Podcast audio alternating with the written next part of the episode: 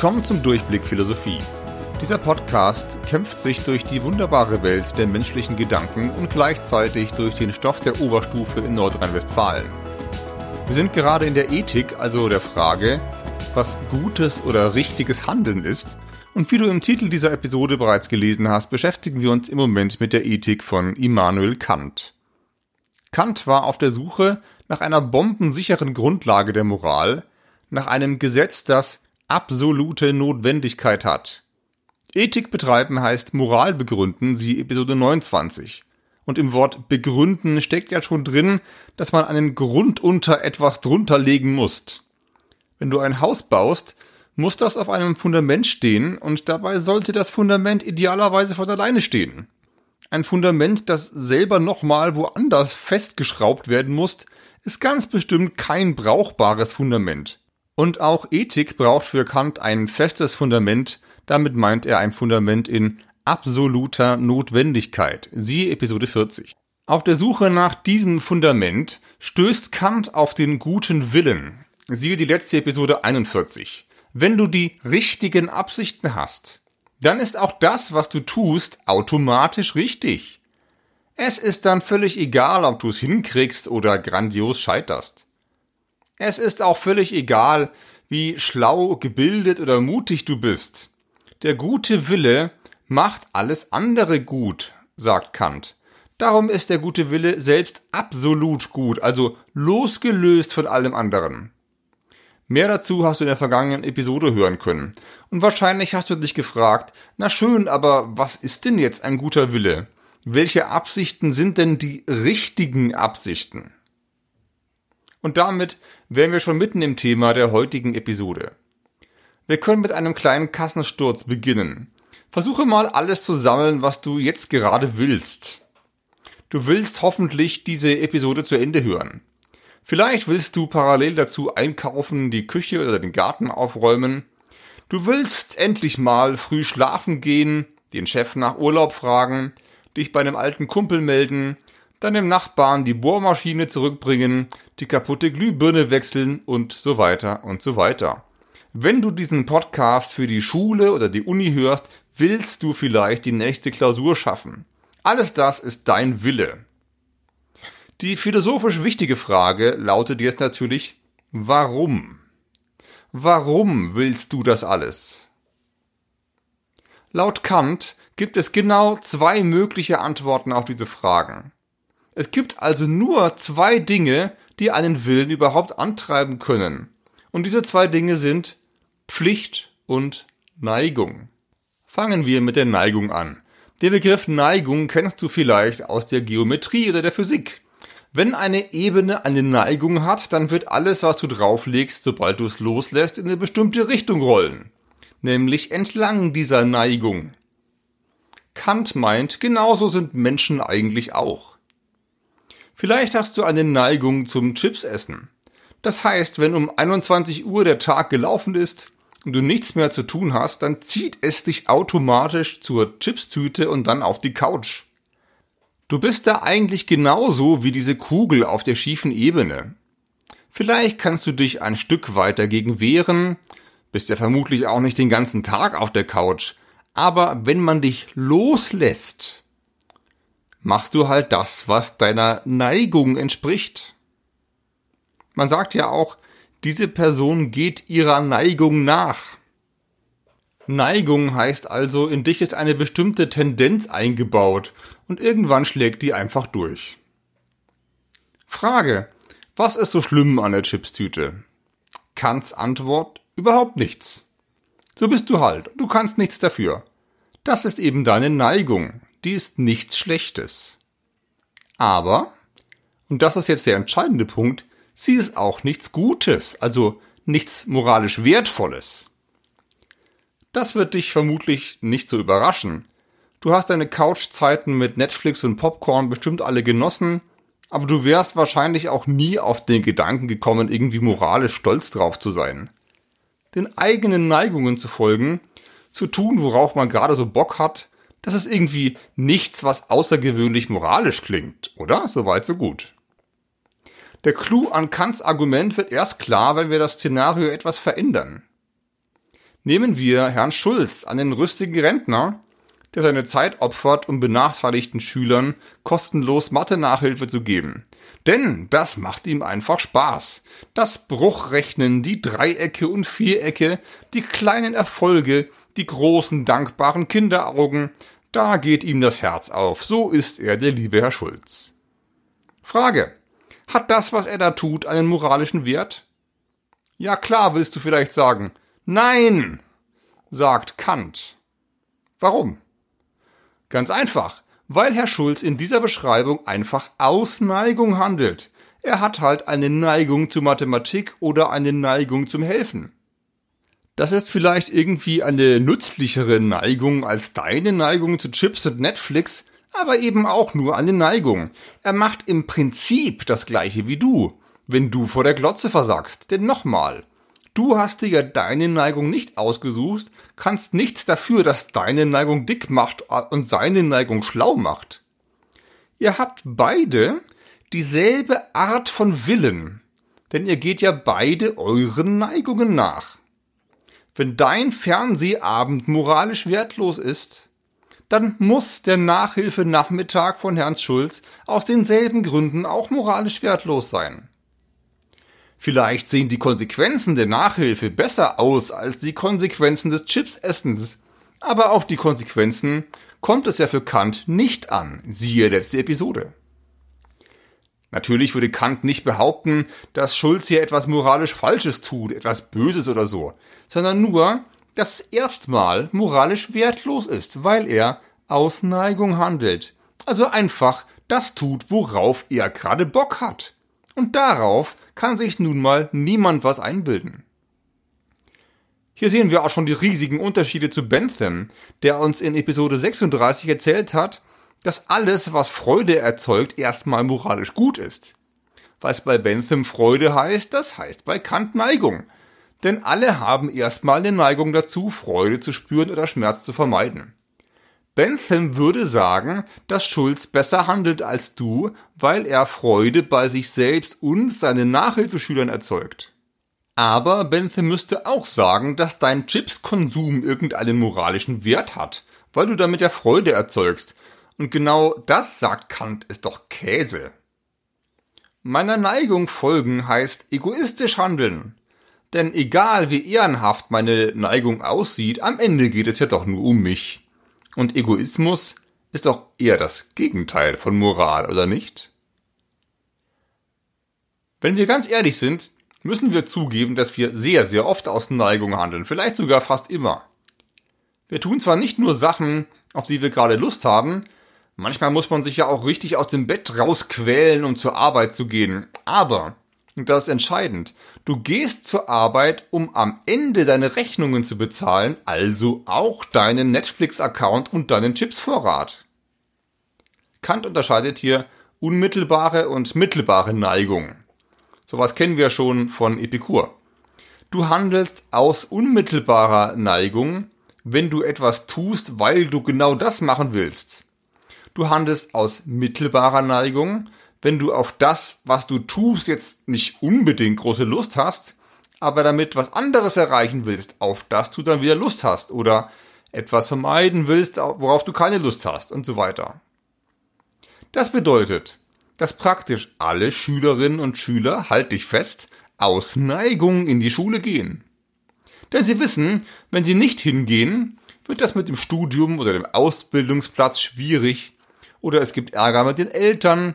Im schlimmsten Fall kommt die Polizei und holt sie ab. Alles Dinge, auf die sie keine Lust haben.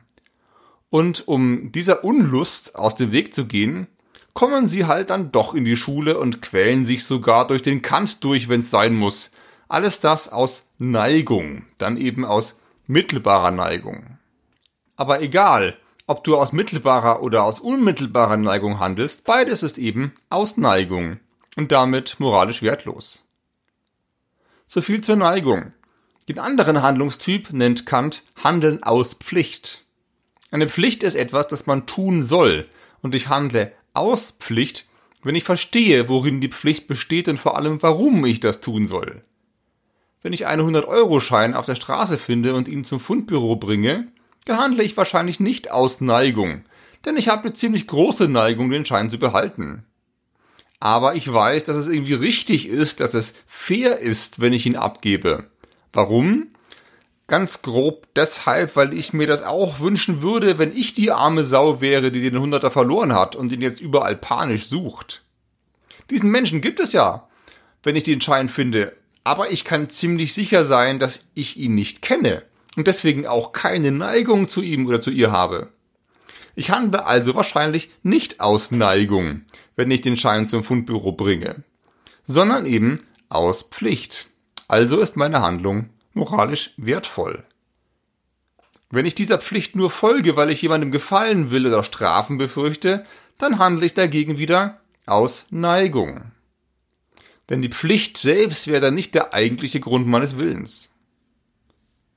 Entscheidend ist für Kant, dass wir uns nicht nur die Handlung selbst anschauen, sondern die Motive, die dahinter stehen, nämlich Pflicht und Neigung. Wenn wir die Handlungen selbst anschauen würden, könnten wir sie laut Kant in pflichtwidrige und pflichtmäßige, heute würden wir sagen, pflichtgemäße unterscheiden. Pflichtwidrig heißt etwas zu tun, was klar falsch ist. Zum Beispiel zur Tür reinkommen und einfach jemanden erschießen. Pflichtmäßig wären solche Sachen wie die Wahrheit sagen, Leuten helfen, wenn sie Schwierigkeiten haben und so weiter. Diese Unterscheidung der Handlung selbst ist für Kant aber eben nicht die ausschlaggebende. Denn man kann auch pflichtgemäß, aber dabei trotzdem nur aus Neigung handeln. Das heißt, Achtung, sehr wichtig, man tut das Richtige, aber aus dem falschen Grund. Und dann ist die scheinbar richtige Handlung, nämlich die pflichtgemäße, wieder moralisch wertlos. Kants Beispiel kannst du dir als Hörerin meines Podcasts vielleicht ganz gut merken, denn es handelt ausgerechnet vom Krämer. Ein Krämer war zu Kants Zeiten sowas wie ein Einzelhandelskaufmann, also jemand, der anderen kleinen Kram verkauft. Zitat. Zum Beispiel ist es allerdings pflichtmäßig, dass der Krämer seinen unerfahrenen Käufer nicht überteure. Und wo viel Verkehr ist, tut dieses auch der kluge Kaufmann nicht, sondern hält einen festgesetzten Preis für jedermann. So dass ein Kind ebenso gut bei ihm kauft als jeder andere. Man wird also ehrlich bedient, Allein das ist lange nicht genug, um deswegen zu glauben, der Kaufmann habe aus Pflicht und Grundsätzen der Ehrlichkeit zu verfahren. Sein Vorteil erforderte es. Zitat Ende. Zum Krämer kommt also ein kleines Kind. Nicht um Philosophie zu lernen, sondern um einen Schokoriegel zu kaufen. Es hat einen 10-Euro-Schein dabei und der Verkäufer kann einfach behaupten, dieser Maßriegel kostet 10 Euro. Wahrscheinlich fällt das Kind drauf rein und die Gewinnmarge ist für den Krämer erstmal ganz ordentlich. Warum macht er es nicht? Weil er so ein guter Mensch ist? Nein, sondern aus reinem Kalkül. Wenn sich nämlich mal rumspricht, dieser Krämer da, der bescheißt kleine Kinder, dann ist sein Geschäft ganz schön schnell im Eimer. Und das will er nicht. Selbst wenn er keine besonders große Neigung hat, sich mit Kindern zu beschäftigen, hat er doch eine große Neigung, Geld zu verdienen. Und das klappt in diesem Beruf halt besser mit Ehrlichkeit.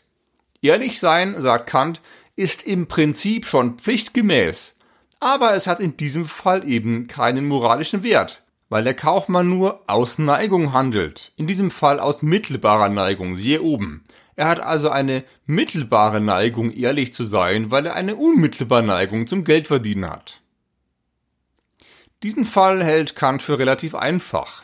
Aber, Zitat, weit schwerer ist dieser Unterschied, also zwischen Handlungen aus Pflicht und aus Neigung, zu bemerken, wo die Handlung pflichtmäßig ist und das Subjekt noch über dem unmittelbare Neigung zu ihr hat. Zitat Ende.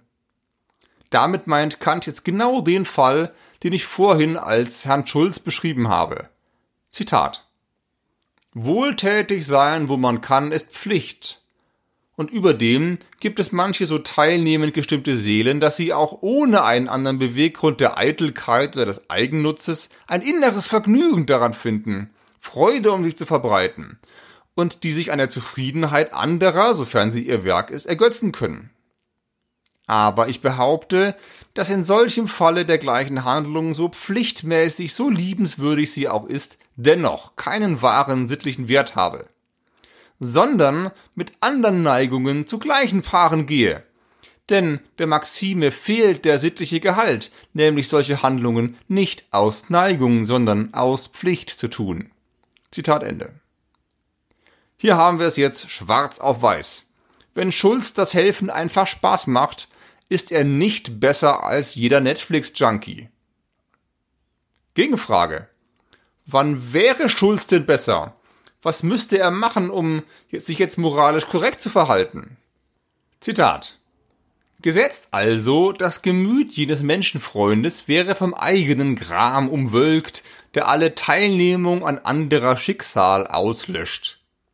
Er hätte immer noch Vermögen, anderer Notleidenden wohlzutun, aber fremde Not rührte ihn nicht, weil er mit seiner eigenen genug beschäftigt ist. Und nun, da keine Neigung ihn mehr dazu anreizt, risse er sich doch aus dieser tödlichen Unempfindlichkeit heraus und täte die Handlung ohne alle Neigung, lediglich aus Pflicht, als denn hat sie allererst ihren echten moralischen Wert. Zitat Ende. Interessant wird es also erst dann, wenn Schulz keinen Bock mehr hat. Und, so klingt es bei Kant, in eine halbe Depression, in eine Art Lebenskrise reinrutscht. Und die Probleme der anderen Menschen ihm jetzt so richtig auf den Zeiger gehen. Jetzt, erst jetzt kommt es wirklich drauf an, sagt Kant. Wenn Schulz jetzt weitermacht, dann kommt seine Handlung nicht mehr aus Neigung, sondern nur aus Pflicht und hat richtigen moralischen Wert. Innerhalb der strengen Unterscheidung zwischen Pflicht und Neigung ist das vielleicht erstmal folgerichtig. Trotzdem stellt sich natürlich die Frage, wie Schulz denn vor seiner Lebenskrise überhaupt die Chance hat, moralisch zu handeln. Beginnt Moral wirklich nur dort, wo der Spaß vorher aufgehört hat? Ist diese Mathe-Nachhilfe immer wertlos, nur weil sie ihm Spaß macht? Wenn er rein aus Neigung handelt, ist er irgendwie genauso egoistisch wie alle Netflix-Junkies. Dieser Einwand von Kant ist gut verständlich. Aber könnte Schulz nicht auch aus Pflicht und Neigung gleichzeitig handeln? Also einerseits Spaß dran haben, verzweifelten Sechsklässlern das Bruchrechnen beizubringen und andererseits gleichzeitig zu wissen, dass es nötig ist, dass die armen Kerle eine Chance in der Schule haben, dass die Gesellschaft jetzt solche Leute wie ihn braucht und so weiter. Damit können wir jetzt zwei Fragen an Kant formulieren. Erstens, Geschehen Handlungen nur entweder aus Pflicht oder aus Neigung? Oder sind nicht vielmehr auch Mischformen denkbar, vielleicht sogar der Normalfall? Zweitens, wenn Handlungen Mischmotive haben, wann genau sind sie dann moralisch? Im Textauszug, den ich hier zitiert habe, äußert sich Kant leider nicht ganz deutlich zur ersten Frage. Darum ist auch eine Antwort auf die zweite Frage schwierig. Wir können aber anfangen zu interpretieren. Das heißt einerseits nochmal möglichst genau lesen und andererseits genau überlegen, was innerhalb von Kants System logisch denkbar ist. Vorhin hatte Kant zum Fall Schulz ja gesagt, Zitat, weit schwerer ist dieser Unterschied zu bemerken, wo die Handlung pflichtmäßig ist und das Subjekt noch über dem unmittelbare Neigung zu ihr hat. Ich lege die Betonung mal auf zu bemerken. Weit schwerer ist dieser Unterschied zu bemerken. Bei Schulz nach der Lebenskrise ist also sehr leicht zu bemerken, ob er aus Pflicht handelt. Aber heißt das wirklich, dass er vor der Lebenskrise gar nicht aus Pflicht handeln konnte? Oder will Kant nicht einfach nur sagen, dass das zwar möglich ist, dass man es als Außenstehender aber eben nicht bemerken kann? Wenn er das sagen will, liegt doch folgende Hypothese auf der Hand. A. Es ist theoretisch möglich, dass Schulz aus Neigung und aus Pflicht handelt, sich also trotz seiner Neigung moralisch richtig verhält. B. Wir wissen jedoch sicher, dass er aus Neigung handelt, darum gilt C. Wir können nicht wissen, ob er wirklich aus Pflicht handelt, darum gilt D. Wir können nicht wissen, ob Schulz moralisch handelt. Dass wir nicht wissen können, ob jemand moralisch handelt, ist aber eine ganz andere Aussage als die Behauptung, dass, dass er nicht moralisch handelt. und erst recht eine ganz andere als die Behauptung, dass er gar nicht moralisch handeln kann. Die Formulierungen von Kants Beispielen klingen auf den ersten Blick so, als ob sich Neigung und Pflicht wirklich gegenseitig ausschließen und als ob Schulz erst eine Lebenskrise braucht, um für seine Mathe-Nachhilfe das moralische Gütesiegel zu kriegen.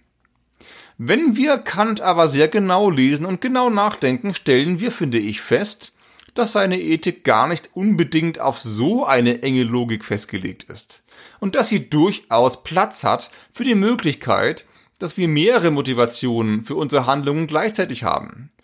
Und dass es Fälle gibt, in denen wir eben nicht wissen und auch gar nicht wissen können, ob eine Handlung moralisch ist. Und dass es solche Fälle gibt, sollte uns aber auch nicht zu sehr überraschen. Bei Frage 2 müssen wir ein kleines bisschen mehr spekulieren. Wie viel Pflichtanteil muss eine Absicht haben, um moralisch zu werden? 51 Prozent? Oder reicht ein Prozent? Ergibt so eine Prozentaufteilung von Motivationen überhaupt irgendeinen Sinn? Kant könnte jetzt sagen, die Pflicht muss allein in der Lage sein, die Handlung zu motivieren. Das heißt, der Pflichtanteil muss zumindest so groß sein, dass er uns noch zum Handeln bringen würde, wenn der Neigungsanteil wegfiele. Ich denke, mit dieser Ansage kann man erstmal arbeiten, ohne jetzt in eine dubiose Rechnung von Motivationsprozenten einzusteigen. Zuletzt eine kurze Zusammenfassung. In der letzten Episode haben wir gelernt, dass allein der gute Wille eine Handlung gut macht. Welcher Wille ist denn gut, also moralisch wertvoll? Laut Kant gibt es nur zwei Arten von Willen, Pflicht und Neigung. Also gibt es Handlungen aus Pflicht und Handlungen aus Neigung. Egal, ob wir jetzt über mittelbare oder unmittelbare Neigungen sprechen. Aus Neigung zu handeln hat keinen moralischen Wert, ist letztendlich auch irgendwie egoistisch. Handlungen sind demnach nur moralisch wertvoll, wenn wir aus Pflicht handeln, also die Einsicht in die Pflicht der Beweggrund der Handlung ist.